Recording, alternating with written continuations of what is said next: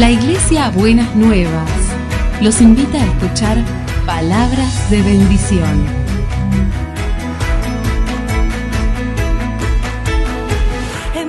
Si desean asistir a nuestras reuniones, los esperamos en Avenida de Lepiane 3925, esquina Subiría, Bajo Flores, Ciudad de Buenos Aires.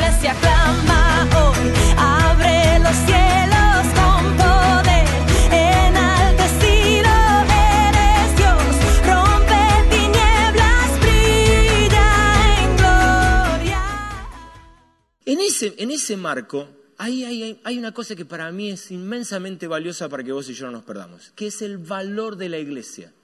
Que vos que cada hermano hace esos dones en una congregación, que es el valor de los aportes significativos que cada hermano hace. Porque ahí donde, donde el que tiene don de sanidad ora y no se produce la sanidad, ahí está la hermana que tiene compasión y consolación. Y ahí donde, donde, donde no, no aparece el milagro sobrenatural, aparece el maestro con los pies sobre la tierra y te enseña algo de la palabra. Y ahí donde alguien eh, vive la experiencia de lo sobrenatural y por ahí tiende a envanecerse, ahí la iglesia lo cuida y le dice, tranquilo, calmate, vení que te damos unos besos, no te agrandes. Y, y ese cuidado es un cuidado de la iglesia. Por eso queremos ser una familia en misión. Por eso creemos en cada manera en que Dios se manifiesta. Somos hijos de Dios ávidos de descubrir la manera en que Dios quiere manifestarse. Y si Dios quiere manifestarse de una manera concreta, no vamos a renunciar a esa experiencia. Y si Dios quiere manifestarse de la otra, esa que no nos gusta, también nos vamos a aprender en el proyecto de Dios, atentos a ver cómo Dios se quiere manifestar en la vida de alguien.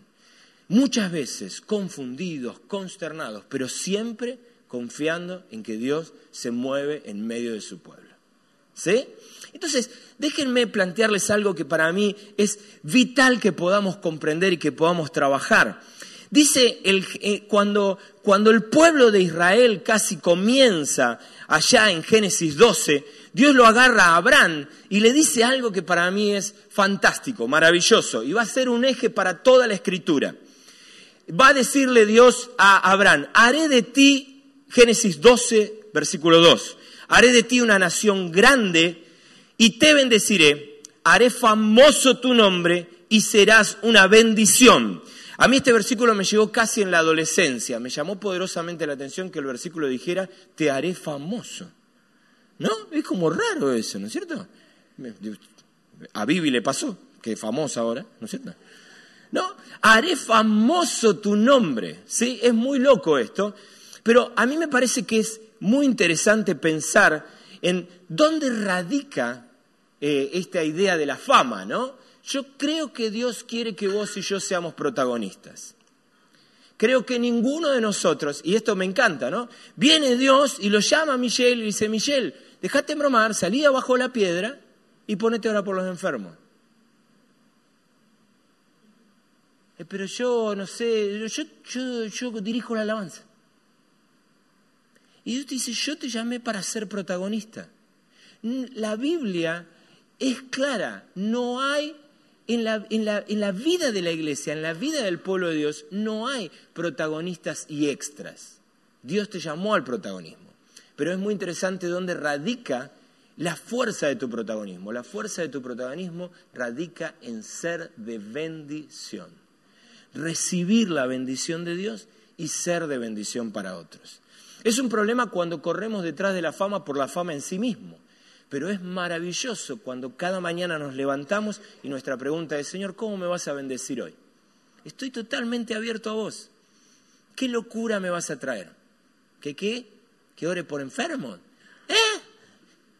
Bueno, si vos querés, dale. ¿Qué querés? Quiero prenderme en lo tuyo, quiero recibir tu bendición, quiero estar en contacto, quiero escuchar tu voz, me quiero mover en lo sobrenatural, pero además quiero moverme en mi vida cotidiana siendo de bendición. Y si lo sobrenatural no aparece, entonces haré de el estilo de vida de bendición lo más natural que se me pueda ocurrir. Tomaré la decisión de ser protagonista a cada momento siendo de bendición para otros. Por eso cada mañana cuando me levanto tomo esta decisión. Señor, decime cómo querés bendecirme, decime lo que me querés enseñar, decime lo que querés que yo escuche, decime cuál es tu orientación, cuál es tu guía, porque estoy dispuesto a ser de bendición. Y Dios es maravilloso. Miren, recién vuelvo a mirar el peinado fascinante de Hugo allá al final y me acordé de algo. Hugo y Carmen cocinan en el campamento. Cuando los que trabajamos vamos a buscar la, fuente de ensaladas a, la- a la cocina, nos encontramos con una, con cada ensaladera está eh, adornada. Cada ensaladera, 14 ensaladeras, todas adornadas. Un minuto antes, un precioso muchachito de Dios predicó, el predicó la palabra de Dios y fue de impacto impresionante para la vida de los chicos. Oh, el siervo de Dios que habla la palabra con denuedo de día y de noche. ¿No? Pero las ensaladeras llegan a la mesa. Y cuando llegan a la mesa, uno de los chicos dice, "Ah, mira cómo cortaron la lechuga.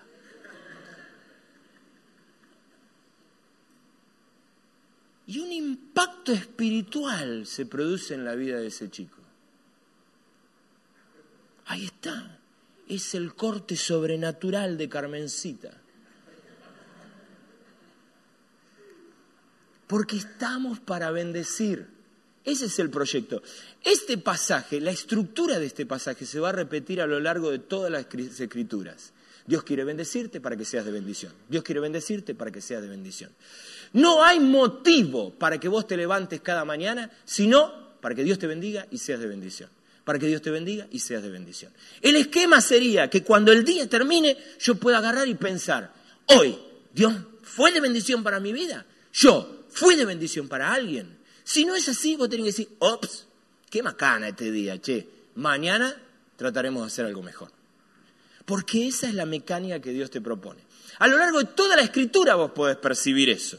¿Sí? Cuando vos mirás la vida de Isaías, Dios lo llama, le hace ver una visión impresionante, una cosa increíble. Él tiene un encuentro sobrenatural con Dios. Isaías ve ángeles, un ángel baja con un carbón encendido, se lo pone en la boca. Toda una visión gloriosa. Cuando la visión termina, el Dios de lo sobrenatural se vuelve terriblemente terreno. Y le dice, Isaías, Isa, ¿a quién enviaré? ¿Quién va a ir? Y la bendición de Dios tiene que volcarse en bendición hacia otros. Cuando uno mira el llamado de todos los profetas, ocurre algo similar. Dios tiene visiones impresionantes para ellos, pero todas las visiones tienen aplicación concreta para bendecir a otros. Esa mecánica está todo el tiempo a lo largo de la palabra de Dios. Cuando llegamos al Nuevo Testamento pasa exactamente lo mismo. Jesús se presenta y va llamando a cada uno de sus discípulos. Los llama, ellos tienen un encuentro con el Dios hecho carne los abraza, los cobija, les da propósito, les da sentido. Y cuando les da propósito y les da sentido, los envía a predicar el Evangelio y a anunciar las buenas nuevas de que el reino de los cielos se ha acercado. Marcos 3:14 dice, escoge para que estuviesen con él y para enviarlos a predicar. Esta dinámica está todo el tiempo todo el tiempo. Se encuentra con la mujer samaritana, la mujer samaritana se encuentra con el creador del universo sentado en el pozo de Jacob, charla con él, su cabeza se ilumina, comprende nuevas cosas impresionantes, automáticamente la mujer que hace, corre al pueblo, va casa por casa, puerta por puerta, y dice, ¡hey! He conocido a alguien que me ha contado todo acerca de mí. Él lo sabe todo. Vino a mi vida, me buscó. Yo era una mujer perdida y él me encontró. Vengan a conocer a este hombre. Se repite otra vez. Cuando vemos al Señor Jesús lavando los pies, dice, yo, el creador del universo, amo absoluto de todo lo que existe, te estoy lavando las patas. ¿Ves tú? y haz lo mismo. Esa dinámica se repite a lo largo. Saulo, Saulo viene dándose la cabeza persiguiendo a la iglesia. Y Saulo ahí está y Dios le hace un piquete, Saulo cae, queda ciego, tiene un encuentro, Jesús le habla directamente, le dice, ¿qué estás haciendo, Saulo querido? ¿Sí? Y acto seguido corta con Saulo y llama a un tal Ananías que vive en Damasco y le dice, Ananías, ¿qué? ¿Tenés papel y lápiz ahí? Anotá una dirección y lo manda y le dice, Ananías, quiero que vayas y te encuentres con Saulo. Ananías para esto dice, ¿con quién? Otro que el miedo que le agarró a Michelle. ¿Qué quiere que vaya con Saulo? Sí, anda, porque él me es herramienta escogida para anunciar el Evangelio a los gentiles. Otra vez, esta dinámica se repite y a lo largo de toda la Biblia vos lo vas a ver. ¿Qué te quiero decir con esto? Este es el proyecto de Dios para todos nosotros. Todos nosotros deberíamos estar en esta dinámica constante. ¿Dónde me va a bendecir Dios? ¿En qué nueva cosa me voy a aprender? ¿De qué otro descubrimiento Él va a poner en mi vida? Y no es para algunos. Es para el gran Saulo que se convertirá en Pablo y es para la Ananías que tiene una sola mención en la palabra de Dios.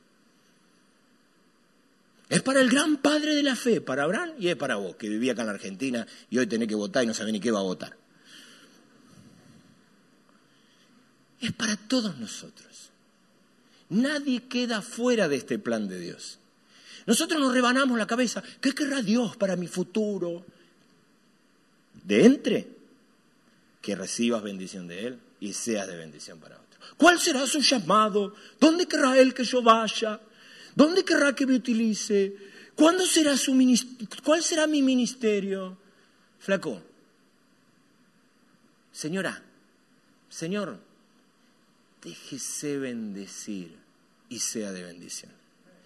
El gran mandamiento dice, amarás al Señor tu Dios con todo tu corazón, con toda tu alma, con toda tu mente, con todas tus fuerzas.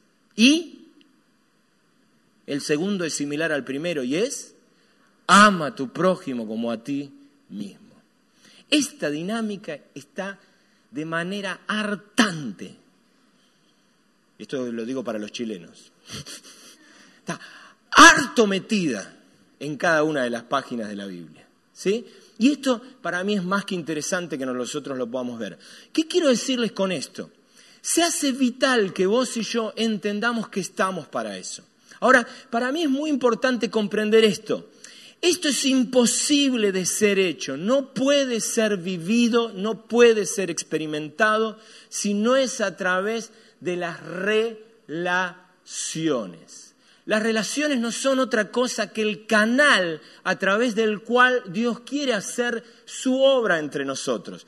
Por eso Dios te hizo un ser relacional. Por eso Dios te anima a las relaciones. Por eso desde chiquito no podemos sobrevivir si no hay afecto en el medio de las relaciones.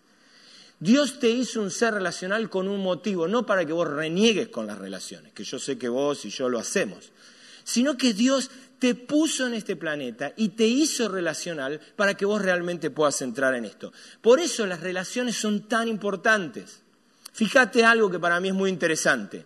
Las relaciones ocupan cada área de tu vida. Por eso tenemos una carrera que se llama Relaciones Laborales, otra que se llama Relaciones Públicas, otra- ¿se entiende? Otra que se llama Relaciones Internacionales. ¿Sí? ¿Por qué? Porque las relaciones están en todas las áreas de tu vida, en cada aspecto de tu ser. Tener relaciones familiares, tener relaciones emocionales, tener relaciones románticas, tener relaciones sexuales, tener relaciones laborales, tener relaciones de vecinos, tener consorcio. Siempre hay relaciones. Pero no solamente las relaciones están en cada área de tu vida, están en cada momento histórico de tu vida. Fuiste concebido por una relación. Cuando saliste por el canal de parto, tuviste que relacionarte con la partera o con el obstetra, no te quedó otra, y saliste del canal de parto, ¿para qué? Para que muchas tías te pellizquen los cachetes, insoportablemente, y encontrarte con tu familia, con tu mamá, con tu papá, etcétera, etcétera. Relaciones que pueden haber sido buenas o pueden haber sido malas, pero relaciones al fin. Toda la vida tiene que ver con esto. Y a la medida que vas creciendo, vas haciendo saltos en la experiencia de las relaciones. Te incorporás a la sociedad a través de la escolarización, seguís creciendo, conociendo otras experiencias, empezás a conocer a tus compañeros, te enamorás. Y las relaciones no te pueden abandonar. Y vos decís, me voy a ir a una isla desierta para no relacionarme con nadie. Y las relaciones te acompañan en el cerebro todo el tiempo. Taca, taca, taca. Y la tía insoportable sigue, se, fue, se fue con vos a la isla desierta. No hay escapatoria, no te puedes escapar de las relaciones. Pero además pasa algo interesante. Las experiencias más felices de tu vida están directamente ligadas con relaciones. Mi mamá me amó, me ama mi mamá. Escribimos, mi mamá me mima. ¿No? No hay escapatoria. Entonces, las relaciones más, las experiencias más fascinantes, este, alguien me amó, alguien me miró, me felicitó, me dijo que me quiere, se me acercó, ay sí, habló conmigo. Las experiencias más felices de la vida están directamente ligadas con las relaciones, pero vos y yo también sabemos que las experiencias más terribles de la vida también están ligadas a las relaciones. Me ignoró, me abandonó, abusó de mí, me rechazó, me traicionó. Todas las experiencias. ¿Por qué? Porque no hay escapatoria. Las relaciones son parte de tu vida. La pregunta es, ¿qué vas a hacer con las relaciones? El plan de Dios para con las relaciones fue, vení a relacionarte conmigo. Yo, el creador absoluto de todo el universo, quiere tomar mate con vos. Yo, el creador del universo, he aquí, estoy a la puerta y llamo. Si alguien oye mi voz y escucha mi voz y abre la puerta, yo entraré y cenaré con él y él conmigo. El creador del universo quiere relacionarse con vos. ¿Y cuál es la buena noticia? La buena noticia es que quiere sentarse a la mesa no porque vino a recaudarte el diezmo, no porque vino a retarte, quiere sentarse a la mesa porque viene a bendecirte.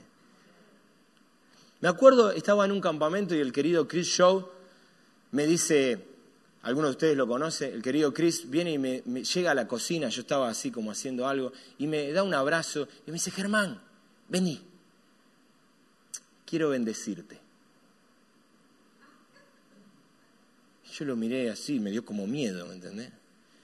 Y entonces dice, vení, salgamos a caminar. Y salimos a caminar y charlamos, y él fue hablando a mi vida y trajo palabra de Dios, y yo dije, "Ah, funciona. Alguien con la iniciativa de sacarme de mi rutina y sacarme a bendecirme. La vida se trata de eso. Cuando andamos lejos de esa experiencia nos perdemos muchísimo. Yo sé que algunos de ustedes están diciendo, Ger, no me agarran de nuevo ni mamado. Yo no quiero relacionarme más con nadie. ¿Entendés? De gracia tengo que convivir con la bruja y le hablo lo menos indispensable. Porque no me quiero relacionar con nadie. Porque ya sufrí tanto con las relaciones, la pasé tan mal con las relaciones, que no quiero saber nada. Pero déjame decirte esto, ese camino solamente te conduce a más dolor. Si vos pensás que ese es el, el remedio para tu enfermedad, quiero decirte que será peor el remedio que la enfermedad. No se trata de eso. Déjame decirte algo propio. Yo sé que cada vez los psicólogos sociales ya nos volvemos como una peste, así que tenemos algunos hasta por acá adentro, todo además de mí. Y algo que me parece maravilloso de la psicología social es este, es este concepto. Las relaciones son el canal privilegiado para aprender. Cuando vos te negás a las relaciones, tarde o temprano te negás al aprendizaje. Cada vez que nosotros nos negamos a las relaciones es como si levantáramos la mano y dijéramos, listo, quiero seguir siendo ignorante. Lo cual es una pena absoluta y total, porque no hay nada más apasionante en la vida que seguir aprendiendo hasta el último día de tu vida. La única manera que eso pueda ocurrir de manera profunda es que sigas abierto a las relaciones, con ciertos cuidados, con ciertas precauciones, no abriéndole la vida a cualquier persona, no, no dándote, no dándole acceso a tu intimidad a cualquier ser humano, pero sí con cuidado, con atención, con la guía del Espíritu, abierto a esta posibilidad. voy a ser bendecido por Dios y seré de bendición para otros. Y estaré dispuesto en esta mecánica a que otros me bendigan a mí. Porque en esta mecánica entre el vínculo y la comunicación, entre las relaciones y la comunicación, aprendemos. Y esto es maravilloso. Cuando los chicos cuentan de sus experiencias de campamento, se da algo que para mí es muy lindo, que vos vas, te encontrás con un ser desconocido, ese ser desconocido te cuenta su experiencia. Nos pasó hoy. Michelle nos cuenta la experiencia que trae, la comparte generosamente a la vida de la iglesia y todo se nos enciende un fueguito en el corazón. Dices, ah, cosa nueva de Dios, cosa linda de Dios, tocando mi vida. ¿A través de quién? A través de Michelle. Cuando las relaciones se conectan, cuando nosotros empezamos a establecer eso, cuando Michelle hace el paso de valentía y dice, voy a decirlo, lo voy a contar, lo voy a comunicar, se despierta todo un montón de cosas. Y, y, vayan a saber lo que esto trae después. Michelle, ¿cómo fue? Contame, decime. Qué pena si tenés todas esas preguntas y no se las haces a Michelle. Hacésela. Molestalo. Hacé conexión. Porque en esas conexiones aprendemos. Aprendemos, aprendemos y aprendemos. Es todo el tiempo esa mecánica se da en nuestras vidas. Miren, miren qué interesante esto. Cuando, cuando uno aprende bien, cuando tiene relaciones saludables y una buena comunicación, esto es algo que Elba también desarrolla un montón a través de todos sus talleres y los desarrolla en el Sanando la Serie de la Vida, que todavía la gente puede incorporarse. Hasta el jueves que viene te podés incorporar al curso de Sanando las Heridas, que realmente trabaja gran parte de esto que te estoy hablando a vos. Cuando se producen vínculos saludables en tu vida, con buena comunicación, aprendés. Y cuando aprendes, esto es algo que también les dije hace un tiempito atrás, se produce una posibilidad maravillosa que es tu vida se capacita, tu ser crece y entonces vos tenés mejores condiciones para moverte. Cuando vos tenés vínculos feos, espantosos, trastornados, enfermos, tu vida tiende a paralizarse, a quedarte así quieto. Y vos sabés lo que te pasa si te quedas quieto. Vivís en Buenos Aires, te come el moho, ¿me entendés? No te podés quedar quieto. La inmovilidad te enferma. La movilidad, la capacidad de adaptarte a la vida, proviene de esa capacitación interna, de esa formación interna que te la dan las buenas relaciones. Y cuando eso ocurre, tu vida se vuelve saludable. Sos una persona sana, vivís en sanidad, tenés un encuentro real y genuino con lo sano, te apartás de lo enfermo. ¿Sí? Y ese es un desafío precioso que vos y yo tenemos. Ahora, mira, te lo quiero leer de la Biblia para que vos veas que no es solamente un delirio mío de psicólogo social. ¿Está bien? Mira, Efesios 4, versículo 11, dice, ahora bien, Cristo dio los siguientes dones a la iglesia.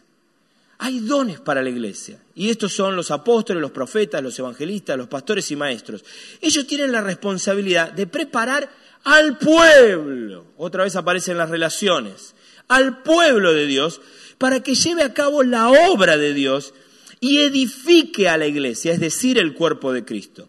Ese proceso continuará hasta que todos alcancemos tal unidad en nuestra fe, otra vez aparecen las relaciones en la unidad, y conocimiento del Hijo de Dios, otra vez aparece la relación con Dios, para que seamos maduros en el Señor, es decir, hasta que lleguemos a la plena y completa medida de Cristo. Fíjense cómo la relación con Dios y la relación con el pueblo de Dios facilita que esto ocurra. ¿Cuál es la consecuencia? Versículo 14, entonces ya no seremos inmaduros como los niños, no seremos arrastrados de un lado a otro, ni empujados por cualquier corriente de nuevas enseñanzas, no nos dejaremos llevar por personas que intentan engañarnos con mentiras tan hábiles que parezcan la verdad. Tendremos la capacidad de discernir de aquellas personas que con sus relaciones no quieren aportarnos nada bueno y tendremos la capacidad de identificarlo. Dice en el versículo 15, y esto me encanta y yo quisiera que ustedes presten atención, dice, en cambio hablaremos la verdad con amor. Cualquier instancia que tenga que ver con la buena y efectiva comunicación no es casualidad.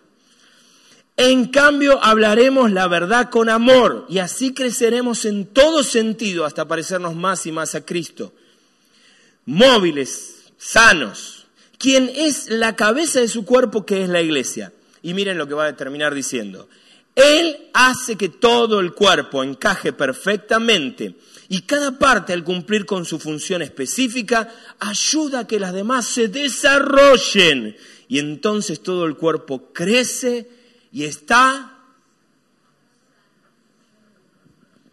sano. Y hay una relación directa entre estar sano y estar lleno de amor. Dios quiere que actives en tu vida la dinámica propia de las relaciones. Lo natural se lleva de una mejor manera, eh, la, la, lucha diaria de todos los días. Alguna vez en mi vida me paré y dije, si no estoy peor es por las relaciones que he sabido construir. Y en el mismo tiempo dije, y si me metí en el lío que me metí, es porque no las construí como debería construirlas. Me acerqué a alguien y me dijo, Ger, a pesar de lo que estás pasando, tené en claro que el camino es el que venís haciendo. No le aflojes a la relación y a la vida de comunidad y de pueblo de Dios. Nunca le aflojes a eso. Porque es la manera de crecer en la vida. No hay otra manera. Algo que me parece importante ver es que la preparación, la enseñanza que está en este pasaje, el aprendizaje, la posibilidad de aprender, el desarrollo de cada uno de nosotros. La salud tiene una profunda conexión con los vínculos y con la vida de comunidad. No hay manera que se produzca un crecimiento serio en tu vida si no hay vínculos saludables. Y no hay manera que experimentes lo precioso de caminar en la iglesia si no das un salto y salís de la única experiencia del culto dominical y te animás al desafío de las relaciones.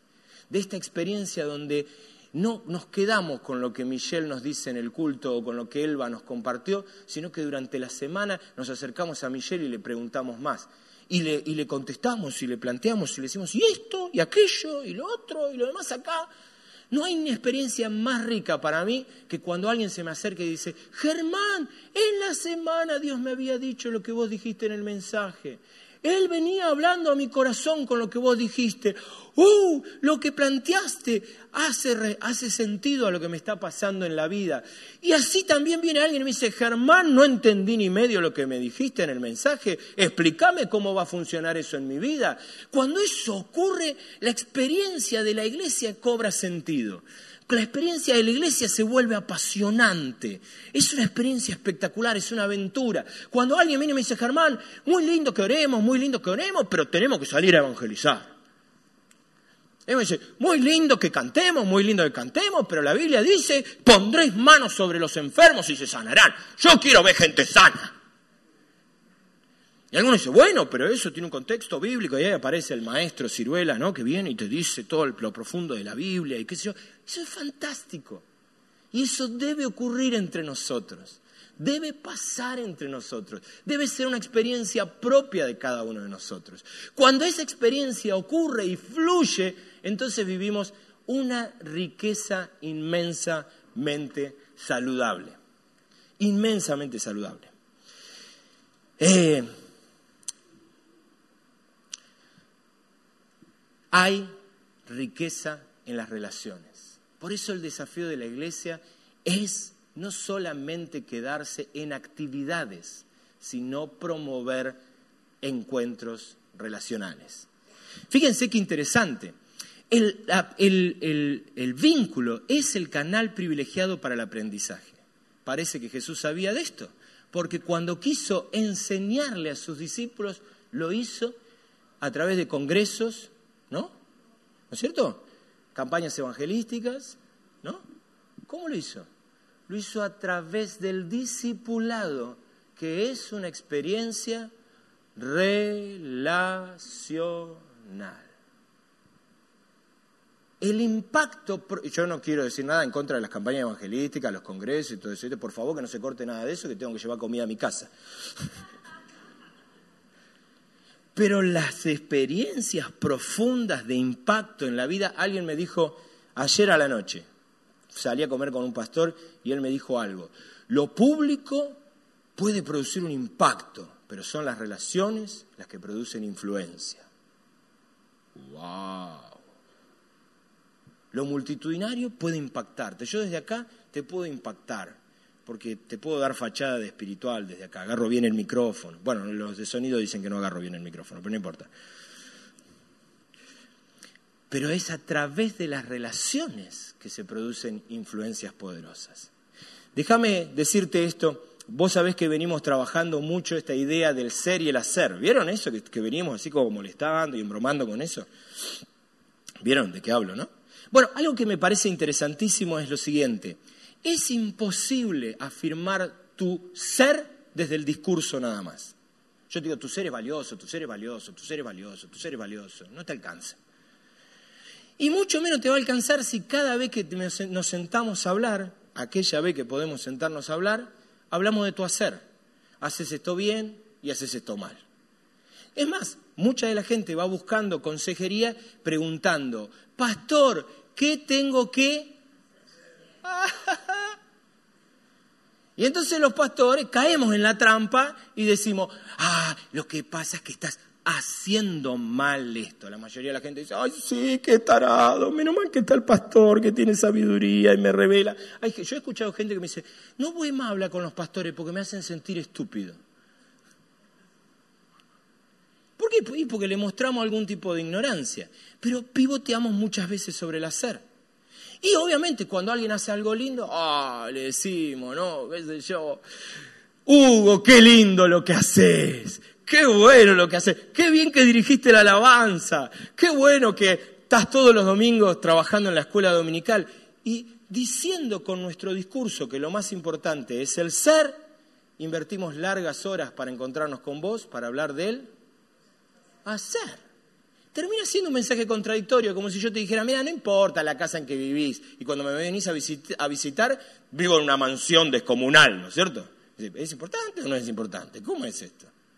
Es un mensaje contradictorio. Y cuando he buscado en el Señor, Señor, ayúdame, porque quiero animar a las personas a que hagan conexión con su ser y que no se queden atrapados en el hacer. He descubierto esto. No hay manera de trabajar eso si no es a través de relaciones sostenidas en el tiempo. ¿Que qué producen? Que cuando vos haces mal, llegás a la confirmación de que a pesar de que haces mal, te quiero igual. No es de ninguna otra manera, no, no alcanza con que te lo diga. No alcanza con que mira, vos sos valioso, tu ser es fantástico. Hasta que no paso tiempo en relación con vos, vos no vas a descubrir que hagas mal o hagas bien, me importa un bledo, te amo igual. Es solamente a través de las relaciones. Ahora, entiendan esto, que para mí es importantísimo. No podemos relegarle al, solo a cuatro líderes este desafío. ¿Por qué? Porque los cuatro líderes no podrán relacionarse intensamente con cada una de las personas de una congregación. Por lo tanto, este es un desafío de la comunidad. Es un desafío de la iglesia, de la familia en misión. Es un desafío de cada uno de ustedes. Por eso los animamos a armar grupos de vida. Grupos que ¿qué hacen? Se juntan. Y, dice, y viene uno y dice, tengo que confesar, esta semana me mandé esta, esta, esta y esta. Y vos por adentro te agarrás la cabeza, no sabés cómo matarlo no sabes si saltarle al cogote, no sabes si pedirle a Dios que se lo lleve antes para que no se lo mandes vos. Pero en un momento vos decís, pero este tipo no necesita mi condenación, necesita que lo ame. No lo que él hace, pero a él sí. Y que ese tipo pueda, ese tipo, esa mujer pueda tener la posibilidad de contar sus miserias y que cuando termine dice, che, qué macana la que te mandaste. Pero a vos a vos te amamos. Porque tu ser es mucho más importante que tu hacer. Cuando la iglesia construye redes de vínculos, redes de relaciones, se produce esto maravilloso. Te vamos a amar. ¿Por qué? Porque somos el pueblo testarudo del amor.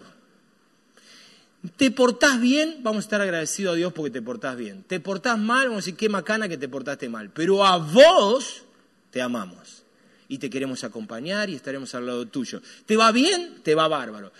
Fantástico, eh, te abrazamos. ¿Te va mal? Te queremos igual. ¿Haces bien? Qué bueno lo que haces. ¿Haces mal? Te amamos igual. ¿Haces bien? Estamos felices porque haces bien. Un día tenés que dejar de hacer lo que haces.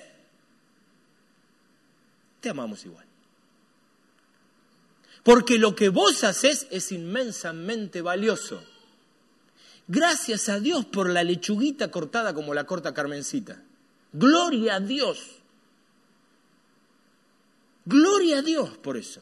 Pero Carmencita es cien mil veces más valiosa que la lechuga cortadita como la corta. Y el día que no la pueda cortar como la corta, la vamos a amar igual. Y la seguiremos considerando una mujer valiosa. ¿Por qué? Porque es creación admirable y es hija de Dios. Cuando el pueblo arma eso, ¿saben el nivel de estrés del que nos liberamos? ¿Saben lo que, ¿Saben qué lindo es llegar a mi casa y saber que mi esposa me ama a pesar del tipo que, que hace lo que hace? Está buenísimo. No, no le tengo que rendir examen. Y es importantísimo. Por eso hay un desafío precioso para ser iglesia. Hay un desafío precioso para encontrarnos mutuamente y crecer en este sentido. Yo en esta, en esta mañana me encantaría desafiarte a que, mira cómo te lo quisiera decir, tratando de conectar con lo que Dios ha venido diciendo. Queremos ser el pueblo que conecta con lo sobrenatural, se anima a la diversidad de los dones, pero en el contexto de un pueblo que se cuida mutuamente y se guarda y está ahí conteniéndose. Y entonces en esas relaciones amorosas, tiernas, de contención y de crecimiento, nos cuidamos de cualquier exabrupto, nos cuidamos de cualquier ego que nos quiera atrapar, nos cuidamos, nos protegemos, porque podemos decirnos la verdad con amor en el medio de los vínculos, en el medio de las relaciones. Puedo hablarte a los ojos, no me guardo nada, porque lo que te voy a decir te lo digo con amor. Y te lo digo en el contexto de relaciones hermosas, en el marco de que he entendido que Dios me ha llamado para bendecirme y me ha llamado para ser de bendición. Y como vos necesitas bendición y yo también, estoy dispuesto a que vos bendigas mi vida. Esta dinámica de vínculos y comunicación debe ser propia de una comunidad saludable. Y por eso queremos desafiarte. Por eso, además de darte el anuncio, quiero respaldar fuertemente que consideres la posibilidad de encontrarte en otros momentos con personas que te contengan, te exhorten, te ayuden, etcétera, etcétera, etcétera. Dice Hebreos 10:23, mantengamos firmes la esperanza que profesamos, porque fiel es el que hizo la promesa. Y fíjense, yo cuando llega este versículo pregunto, ¿y cómo se hace eso, Señor? Es difícil hacer eso. Pero el Señor me contesta en el versículo siguiente, qué sabio que es el Señor. Preocupémonos los unos por los otros, a fin de estimularnos al amor y a las buenas obras. No dejemos de congregarnos como acostumbran hacerlo algunos, sino animémonos unos a otros y con mayor razón ahora que vemos que aquel día se acerca. Cuando yo era chiquito me predicaban este versículo si faltaba el domingo a la reunión. ¿No? El pastor decía algo así como, no dejen de congregarse como algunos tienen por costumbre, ¿no? Y te miraba así como de reojo. Pero yo quisiera que ustedes presten atención a este pasaje. ¿Podés poner el último versículo, Cami? Y descubran algo interesante.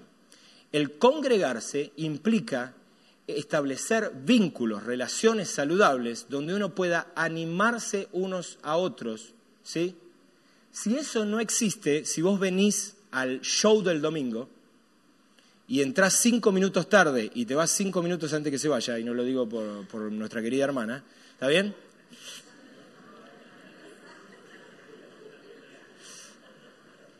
Valga la aclaración. Eh, justo estaba parando. Eh,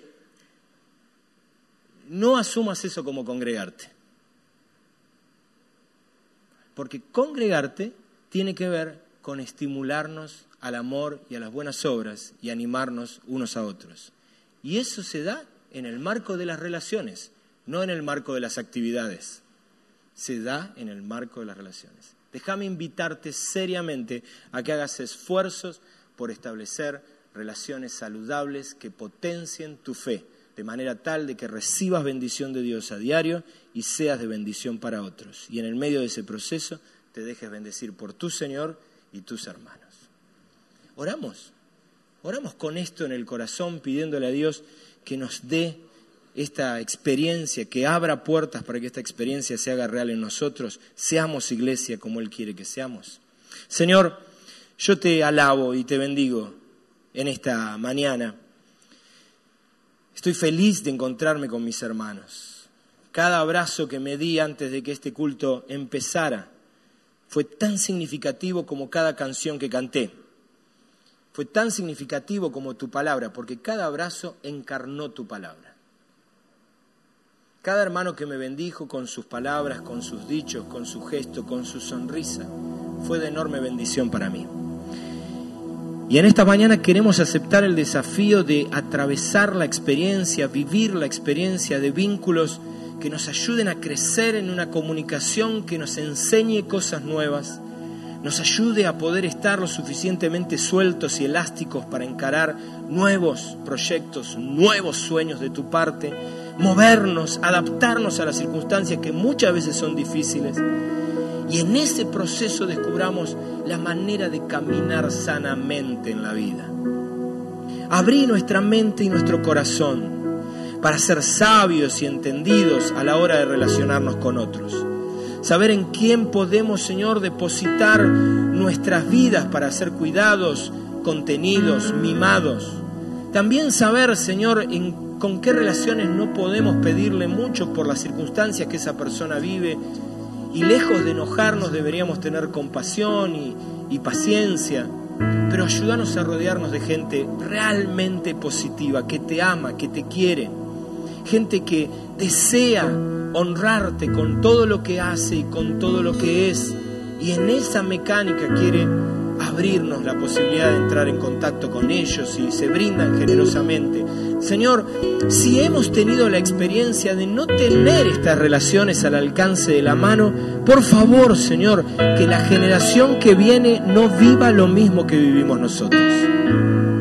Que para la generación que viene nosotros seamos de aquellos que nos acercamos con ánimo de bendición si nosotros no hemos sido mentoreados, acompañados, mimados, discipulados, pastoreados, Señor, no queremos que a otro le pase lo mismo. Si nosotros hemos sido traicionados, abandonados, ignorados, que a otro no le pase lo mismo conmigo. Que este sea el pueblo que se abra a relaciones donde se habla siempre la verdad con amor y donde cada uno al cumplir con su función ayuda al desarrollo del otro, para que el pueblo crezca, crezca y esté sano y lleno de amor.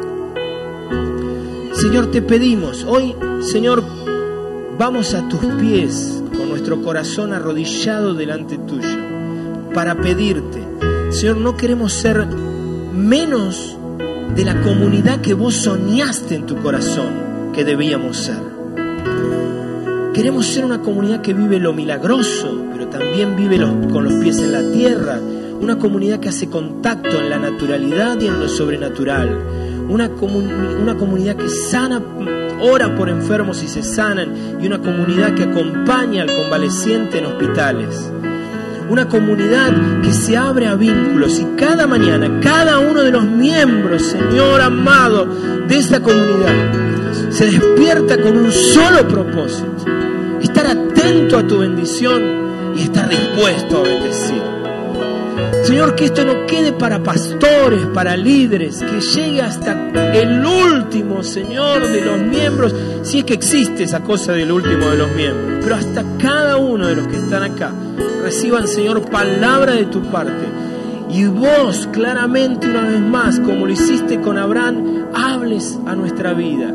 Te quiero protagonista. Protagonista buscando conexión conmigo y brindándote a otros. Señor, que esta experiencia de pueblo se viva y crezcamos cada día más. Yo te bendigo, Señor, te alabo, te doy gracias por el Dios que sos. Oramos en el nombre de Jesús. Amén y amén.